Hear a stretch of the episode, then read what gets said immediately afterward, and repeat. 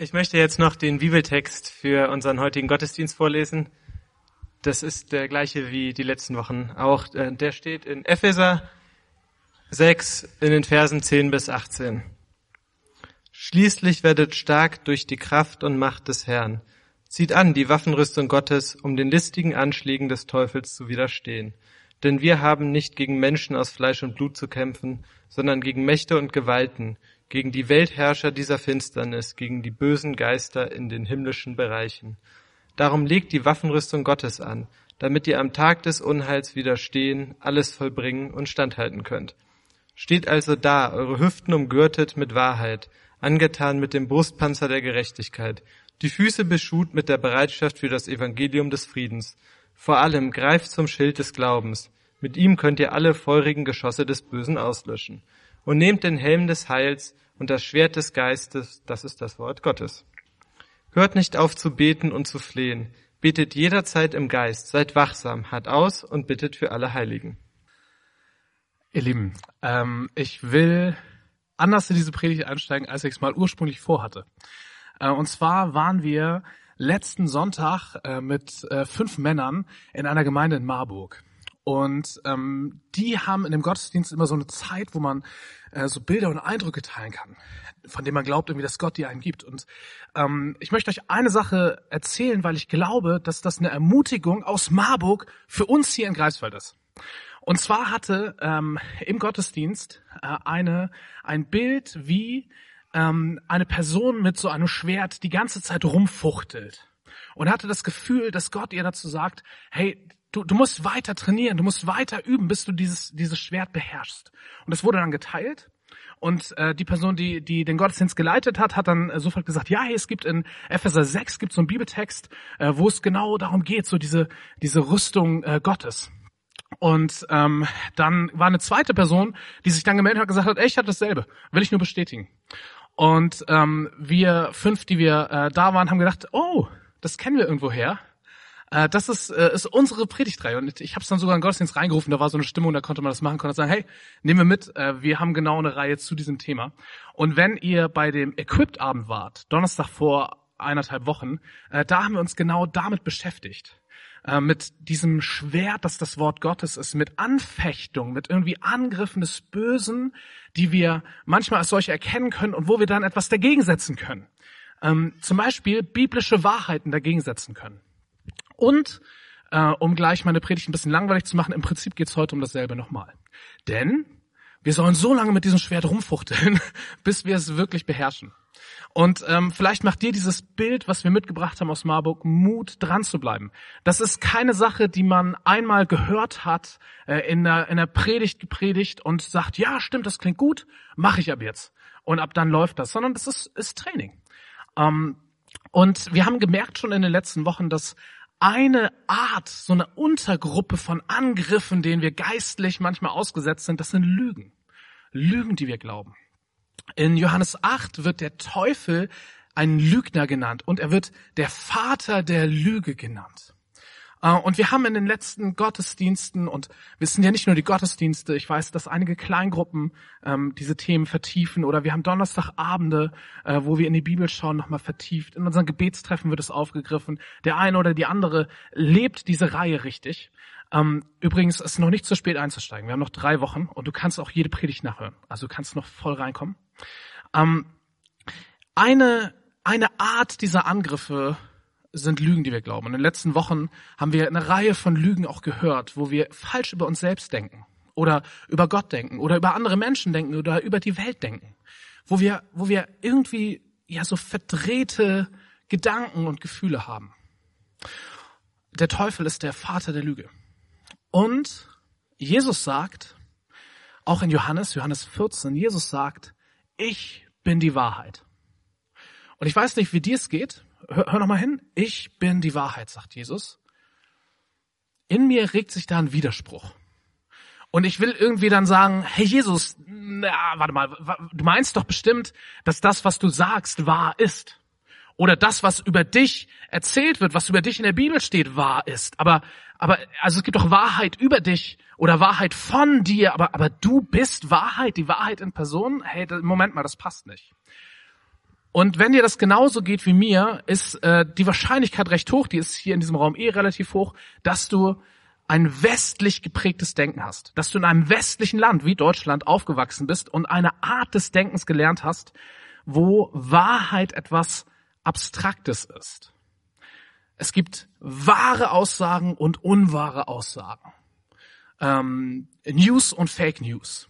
Aber das ist immer so was Abstraktes. Und viele Menschen auf dieser Welt, die nicht westlich geprägt sind, denken das ganz anders und Jesus spannenderweise auch. Jesus sagt, ich bin die Wahrheit, die Wahrheit in Person. Die Wahrheit bekommt auf einmal ein Gesicht. Die Wahrheit bekommt Gestalt. Die Wahrheit ist nicht mehr abstrakt irgendwie etwas Objektives, was wir erfassen können oder nicht, sondern, sondern der gottgewordene Mensch. An einem anderen Wort kann man das auch super deutlich machen. Das Wort erkennen, etwas erkennen unser westliches Denken, von dem wir fast alle hier zumindest geprägt sind, da ist Erkennen etwas, das lernen wir auch so in kritischer Distanz. Ähm, ich habe ganz lange an der Uni studiert und je, je intellektueller du wirst, desto mehr ist es so, ähm, dass, dass es selbstverständlich erscheint, dass man in kritischer Distanz zu einem Betrachtungsobjekt zu Erkenntnissen kommt. Und das funktioniert auch viel. Die ganzen technischen Fortschritte äh, verdanken sich, die wir, die wir so haben. Ne? Ich denke gerade an, an Raumfahrt, aber auch, äh, keine Ahnung, das, das ähm, äh, alles an, an äh, Technik, was, was in meiner Hosentasche, äh, was ich so mit mir rumtrage. Ähm, diese ganzen technischen Fortschritte, die verdanken sich dieser Art der Erkenntnis. Dass wir Sachen versuchen, analytisch und kritischer Distanz möglichst objektiv anzuschauen. Und da sind wir in einer relativ überlegenen Rolle. Manchmal knacken wir so ein Rätsel, manchmal nicht, okay. Aber es ist immer diese kritische Distanz. Das funktioniert irgendwie. Aber ich glaube, es ist auch begrenzt.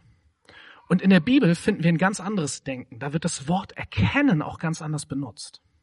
Das erste Mal, dass du das Wort erkennen findest, ist so im vierten Kapitel der Bibel. Und da steht, und Adam erkannte Eva.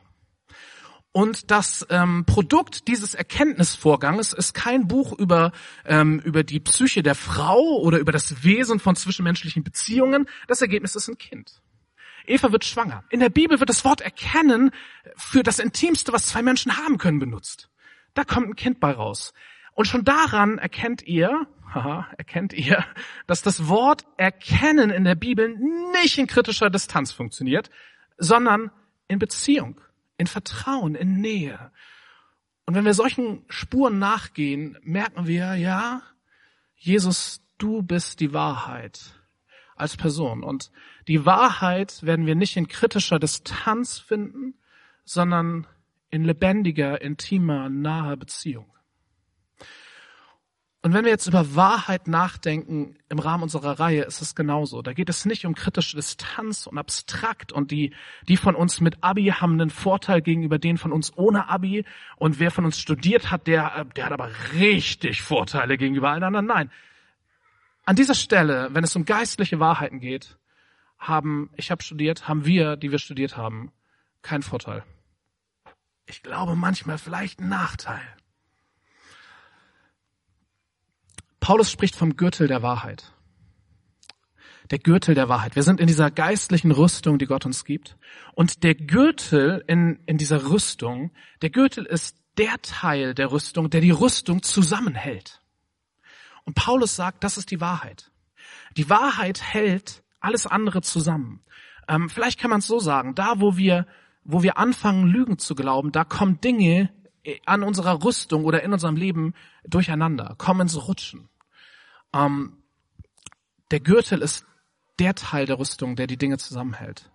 Wir brauchen immer wieder geistliche Wahrheit, vor allem eben da, wo wir Lügen glauben, damit alles zusammengehalten wird. Der Teufel, Vater der Lügen. Jesus, die Wahrheit in Person.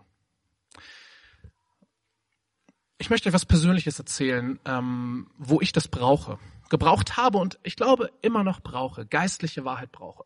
Wir haben äh, viele Zeugnisse und Beispiele in den letzten Wochen gehört ähm, und häufig waren es Beispiele, äh, wo wir zu schlecht von uns denken.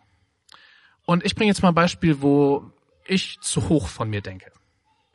Ähm, ich weiß seit ungefähr 15 Jahren, äh, dass ich in den hauptamtlichen Dienst möchte, dass ich äh, den, den absoluten Großteil meiner Arbeitszeit ähm, für, für Gott einsetzen möchte.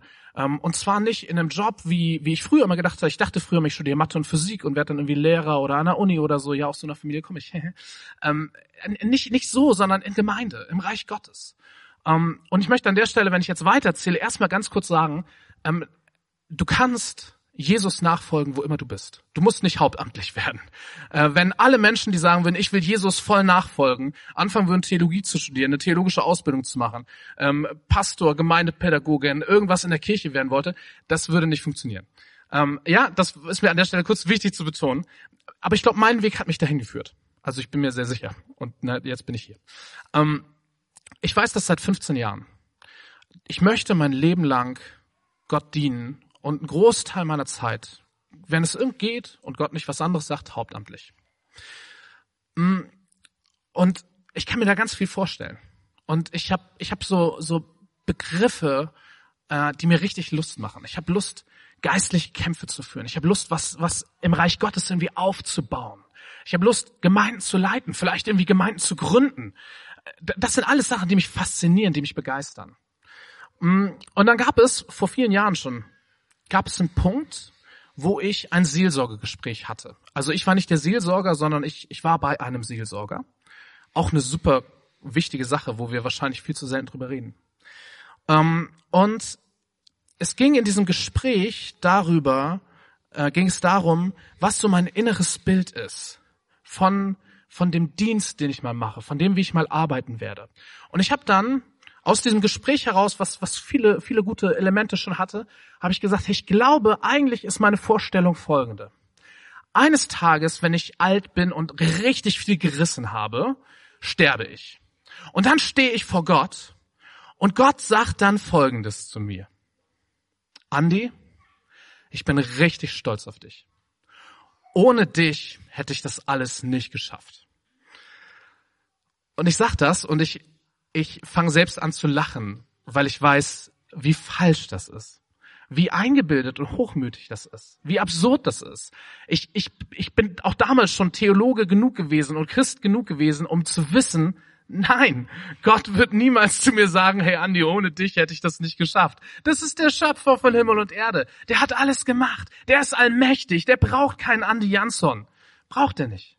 Netterweise gebraucht er mich trotzdem, aber nicht, weil er mich braucht, sondern weil er will. Ich habe damals gemerkt, oh ja, ich denke zu hoch von mir. Und, und das hat viele Konsequenzen in meinem Denken und in meinem Leben, die ich jetzt nicht alle ausbreiten möchte. Aber das ist eine, das ist eine Lüge, die ich geglaubt habe, die irgendwie in meinem Herzen war. Und ich erzähle euch das, weil es eine fromm verkleidete Lüge ist. Eine geistlich verkleidete Lüge. Wenn ich es nicht so pointiert formuliere, ne, Gott sagt, ich bin stolz auf dich, dann wirkt das alles cool. Hey ja, der Andi, der ist voll hingebungsvoll. Der gibt sich voll rein für die Sache von Gott und oh, der will richtig was reißen und viel gelingt ihm auch. Ja, cool. Hey, was gibt's daran auszusetzen? Ja, es gibt was auszusetzen, wenn in meinem Herzen dieser Hochmut ist. Der denkt, oh ja, Gott braucht mich. Ich werde was reißen. Und ich bin auf einer Reise, und ich glaube, dass diese Reise bis zu, zu, dem Tag, wenn ich wirklich sterbe und vor Gott stehe, nie ganz enden wird, dass ich immer wieder neu lerne, Dinge nicht aus meiner Kraft zu tun, sondern aus Abhängigkeit von Gott und aus seiner Kraft. Und dass es nicht darum geht, dass, dass ich irgendwelche Dinge schaffe oder reiße, sondern diese Perspektive zu bekommen, dass Gott durch mich wirkt. Nicht, weil er mich braucht, weil er mich gebraucht, weil er will. Lügen, die wir glauben, können total geistlich daherkommen, total fromm aussehen, total christlich. Es gibt ganz viel christliche Lügen, die wir glauben.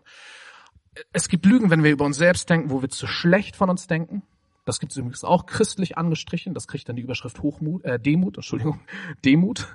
Ähm, falsch verstandene Demut ist das, da denke ich zu schlecht von mir. Aber es gibt auch eine, ich denke zu hoch von mir. Da sind wir jetzt bei Hochmut. Ich habe in diesem Moment, in diesem Seelsorgegespräch, als ich meinem Seelsorger gegenüber diesen Satz gesagt habe und Gott sagt, ich bin stolz auf dich, ohne dich hätte ich das nie geschafft. Wo ich selbst in schallendes Gelächter gebrochen bin. Er hatte auch so ein verschmitztes Lächeln auf dem Gesicht, der ein bisschen professionelle Souveränität bewahrt, aber es war schon lustig. In diesem Moment habe ich die Lüge erkannt. Und das ist mir ein ganz wichtiger Punkt. Wenn wir eine Lüge erkennen, die in unserem Herzen ist oder die in unseren Köpfen ist, dann lass uns das feiern. Lass uns nicht, nicht vor lauter Scham im Boden versinken. Lass uns das nicht verdrängen. Lass uns nicht so tun, als würde es das nicht geben, sondern lass uns sagen, hey cool, ich habe eine Lüge erkannt. Jawoll. Denn es gibt so ein Sprichwort, Einsicht ist der erste Schritt zur Besserung. Ich glaube, an der Stelle stimmt es. Wenn ich einsehe, oh ja, da glaube ich eine Lüge, das ist der erste Schritt, um mich von dieser Lüge zu befreien oder genauer befreien zu lassen. Das ist ganz parallel zu, zu dem Thema Anfechtung, wo wir gesagt haben, ja, das erste ist etwas, das Anfechtung zu erkennen. Also das ist mir ein ganz wichtiger Punkt. Lasst uns das feiern, wenn wir eine Lüge erkennen. Und dann nicht stehen bleiben, denn Einsicht ist der erste Schritt zur Besserung. Und dann möchte ich euch jetzt etwas, etwas vorstellen, was wir konkret dann tun können, wenn wir eine Lüge in unserem Leben erkannt haben. Also wir müssen jetzt nicht alle Sherlock Holmes werden und uns von morgens bis abends geistlich durchscannen, äh, wo glaube ich noch irgendwie eine kleine Lüge oder sowas. Es kommen einfach Punkte in unserem Leben, äh, da werden wir merken, oh, ich glaube da eine Lüge. Was mache ich dann? Ähm, dann tausche ich Lüge gegen Wahrheit. Und das kann ganz praktisch aussehen. Am besten, ich würde dir immer raten, such dir einen anderen Christen, jemanden, den du vertraust und wo du sagst, hey, mit der Person kann ich mir vorstellen, über dieses Thema, über diese Lüge zu sprechen. Mein Tipp ist, mach's nicht alleine. Man kann es alleine machen. Je häufiger du es gemacht hast, desto leichter fällt es dir auch alleine. Aber, aber es hat echt was für sich, jemanden an seiner Seite zu haben und, und da ein bisschen durchbegleitet zu werden. Das heißt, das, was ich dir jetzt erzähle, kannst du auf zwei Ohren hören. Einerseits, wenn ich eine Lüge für mich mal erkenne, ähm, was mache ich dann mit jemandem zusammen, aber auch, hey, wenn mal jemand zu dir kommt und sagt, du, ich glaube, deine Lüge, ich hab, war neulich in diesem Gottesdienst, da war dieses Lüge gegen Wahrheit tauschen, ich weiß nur noch die Hälfte, können wir es zusammen machen, dann kannst du auch in der Rolle sein. Also es beginnt damit, wir haben eine Lüge erkannt, zum Beispiel die Lüge, Gott braucht mich. Gott schafft das ohne mich nicht. Ich lach schon wieder. Okay. Die Lüge haben wir erkannt. Dann ist die Frage, was ist die Wahrheit? Und es gibt viele Möglichkeiten, so eine Wahrheit zu finden. Ich kann anfangen, äh, in der Bibel zu lesen. Ich kann anfangen, jemanden zu fragen, hey, ich glaube diese Lüge, was würdest du sagen, was die Wahrheit ist? Das ist alles gut. Ich möchte euch eine Sache empfehlen, ähm, die für mich manchmal überraschend präzise ist, nämlich Gott fragen. Einfach kurz die Augen schließen und auf Gott hören und fragen, Gott, Gott, was ist, was ist die Wahrheit? Was ist deine Wahrheit zu dieser Lüge?